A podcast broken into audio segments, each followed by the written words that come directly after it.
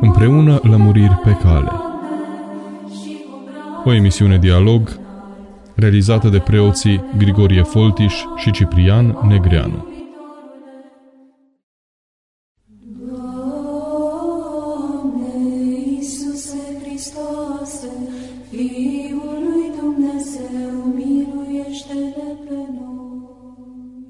Bun găsit, dragi radioascultători! Ne reauzim astăzi la o nouă ediție a emisiunii Împreună Lămuriri pe Cale. Sunt preotul Grigorie Folti și împreună cu părintele Ciprian Negreanu vom dialoga astăzi pe marginea pildei Samarineanului Milostiv. Părinte Ciprian, bine ați bine revenit! Vom încerca să găsim câteva înțelesuri ale acestei pilde. De regulă luăm câteva versete, însă această pildă în toată sunt conținuturi foarte adânci și v-aș întreba așa global, din această pildă a Samarineanului Milostiv, care este învățătura fundamentală pe care noi o putem extrage? Cel mai mult îmi vine în minte așa și mă, și mă folosește personal pe mine faptul că Până la urmă, Dumnezeu se identifică slujirea Lui, slujirea Lui Dumnezeu, cu slujirea omului. Adică cea mai mare slujire a lui Dumnezeu este să slujești omului și că cel mai periculos este să ajungi să slujești Dumnezeu în literă și în forme fixe în care crezi că îi slujești lui Dumnezeu, dar de, de fapt faci rău omului sau ești neglijent față de om. Și asta e poate pericolul cel mai mare cel mai mare. Și un alt pericol mare pe care îl văd în pilda aceasta de care Mântuitorul ne vorbește este aceea că oamenii, tot așa crezând că slujind oamenilor, pot să treacă peste planul și peste voia lui Dumnezeu și să o neglijeze. Adică și preotul și levitul credeau că slujesc oamenilor. Bine, în primul rând credeau că slujesc lui Dumnezeu. Levitul trebuia să adune zeciuiala, avea alte lucrări la templu, acestei a 12 seminții a lui Israel care se ocupa numai de templu și numai de lucrurile sfinte. Deci el se ocupa de templu, de Dumnezeu, de oameni și credea că are treburi foarte importante de făcut și a se apropia de un om mort însemna spurcăciune, a se atinge de el însemna spurcăciune, cel om putea să fie mort și asta însemna că îl oprea de la slujirea ce o avea el de făcut șapte zile cât trebuia el să-și facă spălările rituale, nu mai putea merge la templu, nu mai putea să facă aia așa. Deci el a zis, în gândul lui, eu am de slujit lui Dumnezeu și oamenilor în felul meu cum gândesc eu, cum am hotărât eu, cum m-a pus Dumnezeu, cum zicem noi că ne-a pus Dumnezeu, și nu pot să mă apropii, n-am timp de pierdut cu asemenea situații. Preotul la fel, probabil că făcea parte dintre cele 12 mari familii preoțești care din când în când erau chemate la templu să slujească. Ei, acești oameni se pregăteau în mod special înainte și nu se atingeau de nimic spurcat și din ce mâncau și cum mâncau și cum dormeau și totul era foarte strict mai ales dacă te atingi de un om mort sau de ceva spurcat.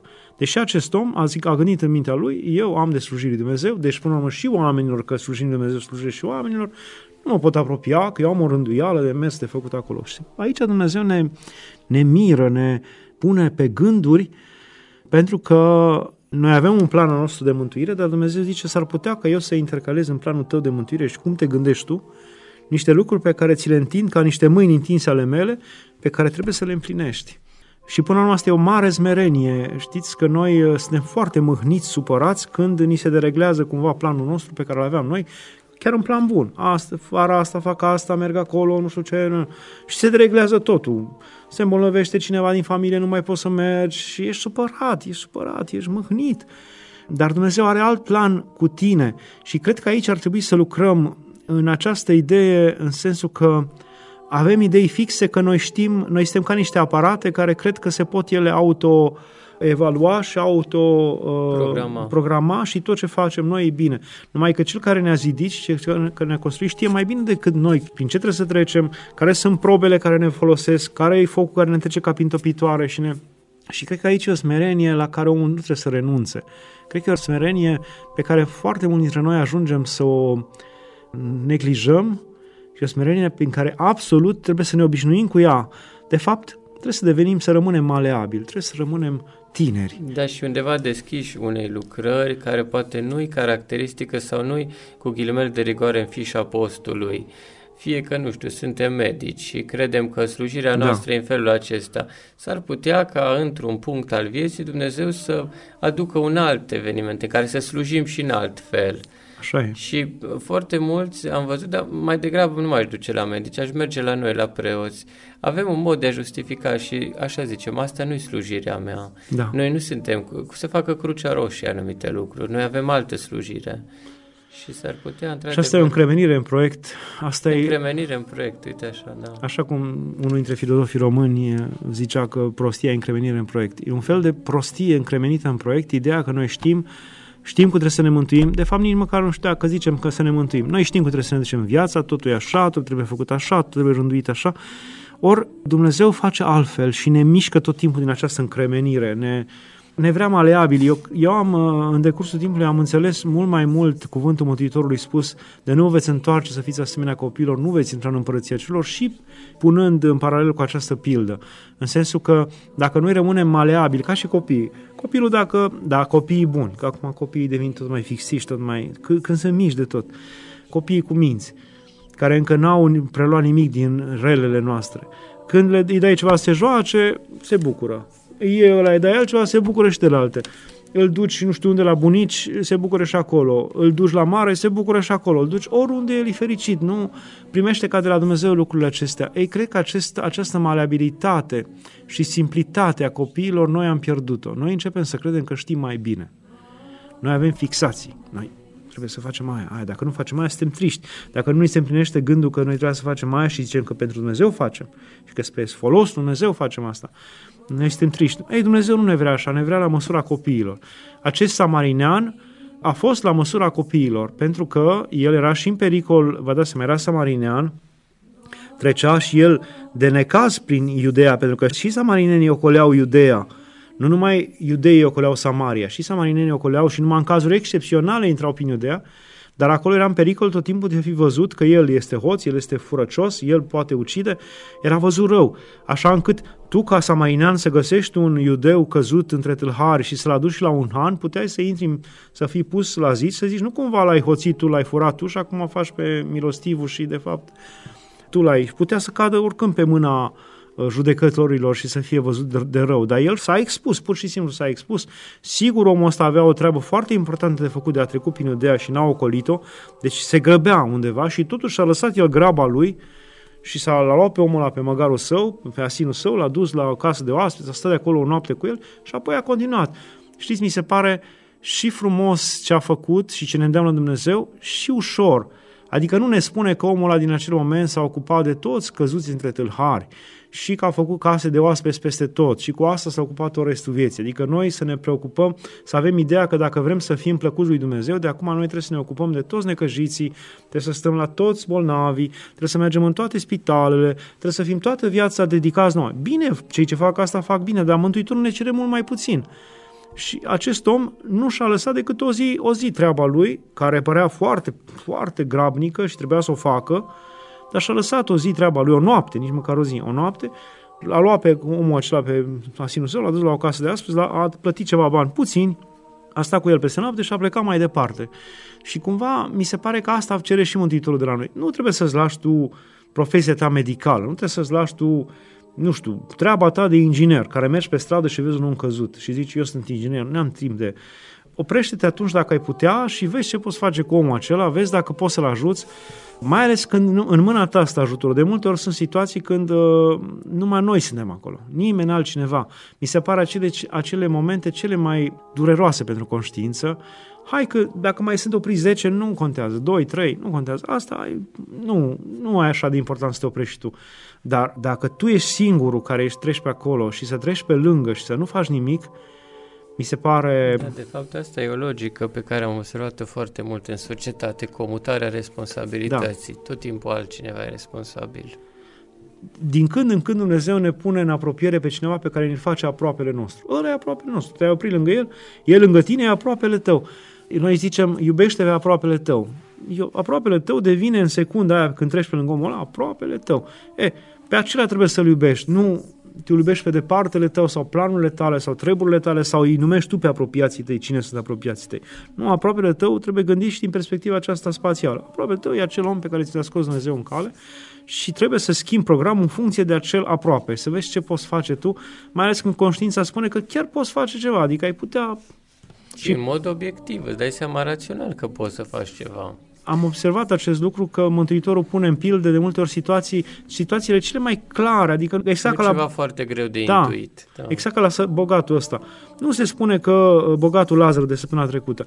Nu se spune că Lazar mai venea, mai pleca, că avea rude, că îl mai ajuta unii și alții. Nu l-ar fi acuzat pe bogat dacă avea și rude, mai era, mergea și pe picioarele lui. Nu.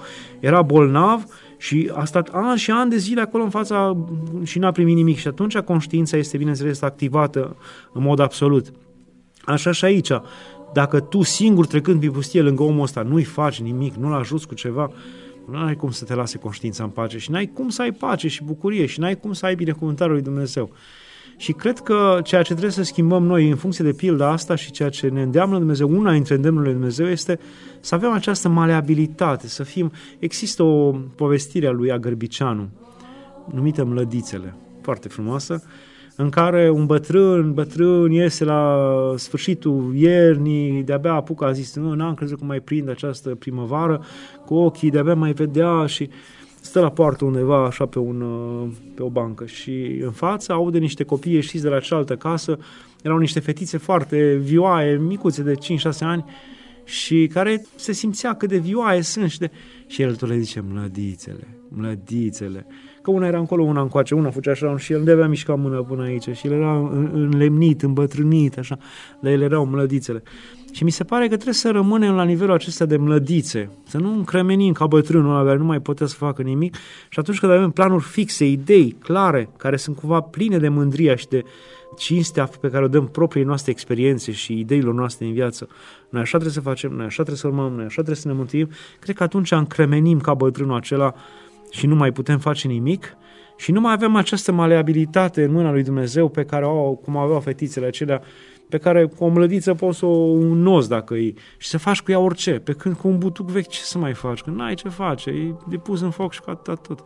Și cred că asta e pericolul la care ne dă Dumnezeu să nu, să nu cădem aici, să nu, căd, să nu cedăm aici, să nu devenim închistați ca preotul și levitul care aveau idei fixe despre bine, cum trebuie făcut, cum nu să ne lăsăm în mâna lui Dumnezeu, care la un moment dat s-ar putea să ne pună în față unor situații care, în care să trebuiască să primim ca cele aproapele și atunci asta trebuie să facem. Plus că am văzut un lucru extraordinar, că în spatele unor asemenea situații care cumva te pun, te scot din confort, te scot din confort, că asta e de fapt. Da. Că de fapt asta e pericolul. Planurile noastre și ideile fixe pe care le avem ne dau un confort. Deci asta trebuie să fac. Ei, sunt previzibile. Și... Da. Cam asta trebuie să fac în viață, am văzut că le pot duce, e bine, îmi place, mă întorc acasă, beau o cafea, sunt liniștit, sunt fericit. Renunțarea la aceste mici bucurii de multe ori ne face să fim monștri în, în asprime și iuțime și și cred că ieșirea din zona aceasta de ieșirea, confort. ieșirea din zona aceasta de confort este cea care, pe care Dumnezeu o, o prețuiește enorm de mult. O ieșire din zona de confort. Faptul că tu poți să ieși din zona asta de confort și poți să te depășești puțin și să zici, bine, și nu mult timp, cum a fost acest om, o noapte asta, n-a făcut mari eforturi.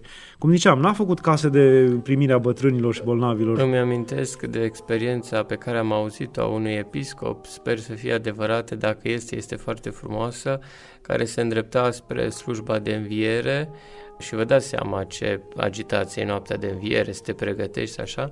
Și într-un loc, înspre biserică mergând, a văzut câteva femei ușoare și s-a oprit la ele și le-a dat, le-a întrebat câți bani ați face noaptea asta dacă a stat toată noaptea aici, a aflat câți și le-a dat tuturor atâția bani cât ar primi doar să vină și ele la biserică nu știu cine s-ar fi oprit. E totuși ascultarea mea, se episcop, pe preot, merg să fac slujba, nu mă Și nici nu s-a oprit nu știu cât, că probabil că da, în 10 minute s-a da, terminat da. tot dialogul. S-ar știți? fi putut ca poate mare parte din bucuria din noaptea aceea să fi venit din faptul aceea, mai mult decât din Și slujba. cum vă spuneam, am cunoscut oameni care tocmai prin faptul că și-au depășit acest confort uh, al vieții lor cu, uh, predictibile și au făcut ce a pus Dumnezeu în calea lor, uh, și-au câștigat uh, și-au câștigat multe cereri și rugăminți pe care le avea de mult înainte de Dumnezeu. Terminăm cu un tânăr care tot mi se plângea că nu-și găsește soție, nu-și găsește soție, nu-și găsește soție și eu tot îi spuneam, fă porunca lui Dumnezeu și Dumnezeu îți va scoate în cale. Și a zis, la un moment dat, undeva un om căzut, nu știu, beat, nebeat, el a fost singurul care s-a oprit, care a stat până a venit salvarea, trebuia să E, printre rudele bătrânului aceluia, o fată a venit și ea, fata a fost soția lui. Și a zis, părinte, dacă nu mă opream, eu nu-mi cunoșteam soția. Deci, în spatele unor asemenea părute eforturi minimale se ascund darurile lui Dumnezeu, de fapt. Răspunsul la rugăciunile da. noastre. S-ar putea, acum gândindu-mă, s-ar putea ca noi să trecem peste mii de daruri pe care Dumnezeu ni le-a întins în față, dar noi nu am vrut să le prindem. Am zis că, a, nu, nu-i, nu-i momentul, nu așa vreau eu. Eu vreau darul cum vreau eu, cum vreau eu, în ce chip vreau eu. E nu, Dumnezeu ți-l dă cum nu poți tu să te gândești.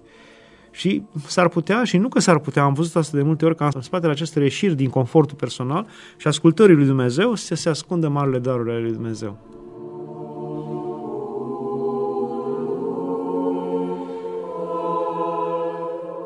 Părinte Ciprian, la un moment dat, după ce răspunde Mântuitorul, răspunzându-i cu acel cuvânt, zice să iubești pe Domnul Dumnezeul tău din toată inima ta, din tot sufletul tău, din toată puterea ta, din tot cugetul tău, iar pe aproapele tău ca pe tine însuți. Acesta este răspunsul pe care îl dă tânărul și Domnul îi confirmă și zice, drept ai răspuns, fă aceasta și vei trăi.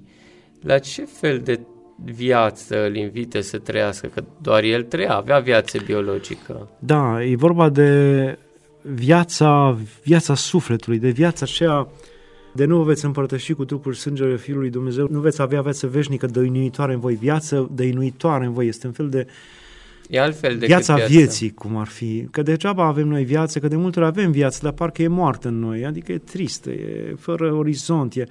Ei, viața aceea cu orizont, viața aceea cu bucurie, viața aceea care cumva are ieșire spre Dumnezeu și spre lumină, aceea este viața de care vorbește Mântuitorul aici și pe care o ai atunci când încerci să faci poruncile acestea. Nu poți să spui că le faci. Cine poate să spună că iubești pe Dumnezeu din toată inima sa, din tot cugetul său, din... dar te străduiești, un fel de epectaz, un fel de urcare neîncetat în această poruncă, te străduiești, te străduiești. Și însă strădania aceasta ne ține apropiat pe Dumnezeu și cumva suntem umăr lângă umăr cu viață, suntem față către față cu ea. De fapt, cred că în această osteneală îl avem pe Dumnezeu în apropierea noastră. Nu neapărat capătul drumului este doar întâlnirea cu Dumnezeu, ci în sine osteneala aceasta îl avem mare educator, că nu spunem, când zice Mântuitorul, că să nu vă numiți învățător pe pământ, că un singur învățător aveți pe Iisus Hristos, adică pe Fiul lui Dumnezeu. Adică El ne este învățător mai cu seamă în osteneala asta de a ține poruncile și cu siguranță e acolo un învățător lângă noi și nu un învățător uh, exterior care numai îți transmite din când în când fa așa, și un învățător care e cum, exact cum un copil îi ține mama sau educatoarea mâna și face cu el uh, literele, așa face și Dumnezeu cu noi. Sau cum, cum la golf te învață ținând împreună cu tine crosa să dai sau la tenis. Așa cumva Dumnezeu ne învață și este alături de noi în acest, în acest... E atât de plăcut drumul ăsta de urcare în plinirea poruncilor. Nu cred că este o cale mai gramnică de a te întâlni cu Dumnezeu decât împlinind poruncile sau străduinte mai degrabă să împlinești poruncile, pentru că în, în acest proces Dumnezeu e cu tine. Nimic nu este mai plăcut lui Dumnezeu decât să vină alături de tine să te învețe această cale a împlinirii poruncilor, care de fapt nu sunt porunci, noi le numim porunci, sunt căi spre viață. Adică e ca și cum pe un drum de munte ai semnele acelea care îți arată pe aici, pe aici, pe aici să mergi. Un alea ghidaj, nu, alea nu sunt porunci. Dacă nu le urmezi, caz în prăpastie. Așa, ghidajul ăsta e și al lui Dumnezeu. Dacă vrei să rămâi în viață, dacă vrei să fii alături de Dumnezeu, dacă vrei ca Dumnezeu să fie alături de tine, dacă vrei să nu te pierzi în brațele întunericului și al morții, mergi pe aici. Asta e calea. Restul... Din păcate, la noi s-a încetățenit și poate și din cauza acestui cuvânt al traducerii. Da. Cuvântul poruncă are ceva juridic, justițiar, ceva Ca ultim. un capriciu, o dorință a lui Dumnezeu de a trebuie să-mi da, ține poruncile, ca un stăpân. Da, da. Or, nu, nu e așa e clar că noi putem să le facem și putem să nu le facem. Și că dacă nu le facem, nu ne pedepsește Dumnezeu, ci ne pedepsim noi prin însăși faptul că nu le-am făcut, pentru că în sine, a, de exemplu, a, a nu fi atent la lăcomie, la lene, la... Păi asta te va pedepsi în sine, oamenii te vor lepăda, îți vei da averile pe băuturi, pe mâncăruri, vei sărăci, vei fi disprețuit, vei chema și uh, se vor apropia tine duhurile necurate care sunt stăpâne asupra patimilor acestora. Deci în sine îți faci un rău, nu că te pedepsește Dumnezeu, că Dumnezeu uh, ține la niște reguli lui și dacă nu îți dă în cap. Bineînțeles că la un moment dat Dumnezeu te poate pedepsi la propriu atunci când neținerea poruncilor lui Dumnezeu, uh, rânduielor pe care ți le lasă Dumnezeu, tu faci rău altora și atunci te poate opri ca să nu mai faci rău altora. Deci, deși de multe ori nici acolo nu intervine Dumnezeu și ne lasă până la capăt în toate răutățile noastre. Nu, ele sunt semne spre viață. semne de fa așa și vei, vei avea viață, fa așa și ești la lumină, fa așa și ești cu mine.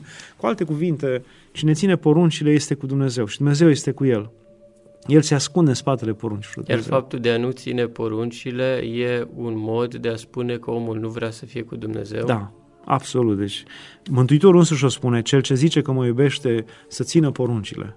Dacă mă iubiți pe mine, țineți ceea ce v-am poruncit. E clar, fără discuție, adică nu iubiri de acestea uh, mărturisite, strigate, dar de fapt uh, doloriste, edulcorate, în care spunem cât îl iubim, dar de fapt nu îi ținem poruncile. Cred că Dumnezeu preferă de mii de ori mai mult să-i ținem poruncile și poate să spunem cuvinte mult mai simple și poate să nici măcar, nici măcar nu e nevoie să-i mărturisim dragostea în cine știe ce cuvinte înțelepte și bine alese. Că El știe că îl iubim dacă îi ținem poruncile. Cred că mai mult iubește Dumnezeu asemenea, asemenea fiu care ține poruncile și poate nu-i declară iubire, decât declarații neîncetate de iubire și de umilință și de nu știu ce, dar neținerea poruncilor. În privința asta avem și pilda aceea în care se spune că se duce tatăl la un fiu și îi zice fiule, du-te lucrează în via mea. Și el a zis, nu mă duc. Adică a fost uh, brutal și răutăcios și necinstitor de tată, dar s-a dus și a lucrat până la urmă. I-a părut rău și s-a dus și a lucrat. Și s-a dus la celălalt și a zis, du fiule, du-te și lucrează în via mea și acela răspunde, tată, eu însă mă voi duce, ca și cum zice, eu nu sunt ca acesta, eu mă voi duce, tată, eu te iubesc. Și acela nu s-a dus și a zis, cine a plinit porunca? Cine este cel care iubește pe tatăl? Păi cel care s-a dus și a făcut porunca. Deci Dumnezeu preferă mai degrabă să nu zici multe cuvinte sau să nu zici multe vorbe de mare dragoste față de el, dar să pliți poruncile lui, ăla e dovadă dragostei, decât să-i spui vorbe multe și de fapt să nu prea ții poruncile sau să nu prea spese. Și și aici nu vreau să se intimideze oamenii că să-i ții poruncile. Să te străduiești să-i ții poruncile, mai degrabă decât să-i ții, că nu, nu cred că poate cineva să spună că le poate ține. Să te străduiești să-i ții poruncile. Da, măcar direcția să fie, da. să existe o anumită direcție, chiar dacă nu vom reuși tot timpul. Să te găsească moarte tu încercând să ții poruncile Lui Dumnezeu. Fiul Dumnezeu, miluiește-ne pe noi. Părinte Ciprian, ultima întrebare înainte de a încheia. Credeți că avea vreo circumstanță atenuantă preotul care cobora pe calea aceea și a trecut pe alături? Exista vreun motiv pentru care, nu știu, de ordin... Poate că până la Hristos avea o anumită circunstanță atenuantă, având în vedere înțelegerea literară a legii lui Moise și strictețile pe care ei nu le înțelegeau în duh. Și tocmai asta l-a ucis și pe Hristos, pentru asta, pentru că am înțeles legea în literă și nu în duh și l-a ucis și pe Hristos. Deci poate că aveau o anumită minimă îngăduință de la Dumnezeu, dar de la Hristos încoace cei care au citit Evanghelia nu mai există nicio îngăduință în privința asta, adică conștiința nu ne mai poate ierta. Poate că până atunci ne-ar mai fi iertat, ne-ar mai fi îngăduit. Cel ce știe multe va fi și a primit multe va fi bătut mult, cel ce știe puține va fi bătut puțin. Acela știa mai puține. Noi știm mult mai multe și cred că din acel moment uh, bătaia conștiinței va fi mult mai aspră față de noi și nu ne putem ierta și îngădui. Da, ne vom opri aici. Este foarte important să rămânem măcar cu expresia aceea pe care a zis-o despre încremenirea în proiect a noastră și să fim foarte atenți la proiectele pe care ni le-am făcut cu viața noastră și atenți mai ales la acele șoapte fine și la acele situații zilnice, cotidiene în care s-ar putea să se întâmple lucruri sau să ni se ceară să facem lucruri, milă cu alții, dar foarte important a spus un, un aspect că s-ar putea ca făcând lucrurile acelea să găsim răspunsul la rugăciunile noastre insistente. Da. Sub fiecare lucru greu care pune la încercare confortul nostru, lucru greu. Greu pentru lenevia noastră, să fiecare ascultare de Dumnezeu pe care o ridicăm și o facem, punând la încercare confortul nostru, se ascunde un mare dar. Cu cât e mai greu de ridicat, cu atât mai mult eh, vom găsi o comoră mai mare sub acel dar. Da. Părinte Ciprian, vă mulțumim și că ați fost împreună cu noi, dragi radioascultători. Aceasta a fost emisiunea de astăzi împreună cu Părintele Ciprian Negreanu, duhovnicul studenților din Ascor Cluj-Napoca. Până data viitoare, vă dorim tuturor toate cele bune.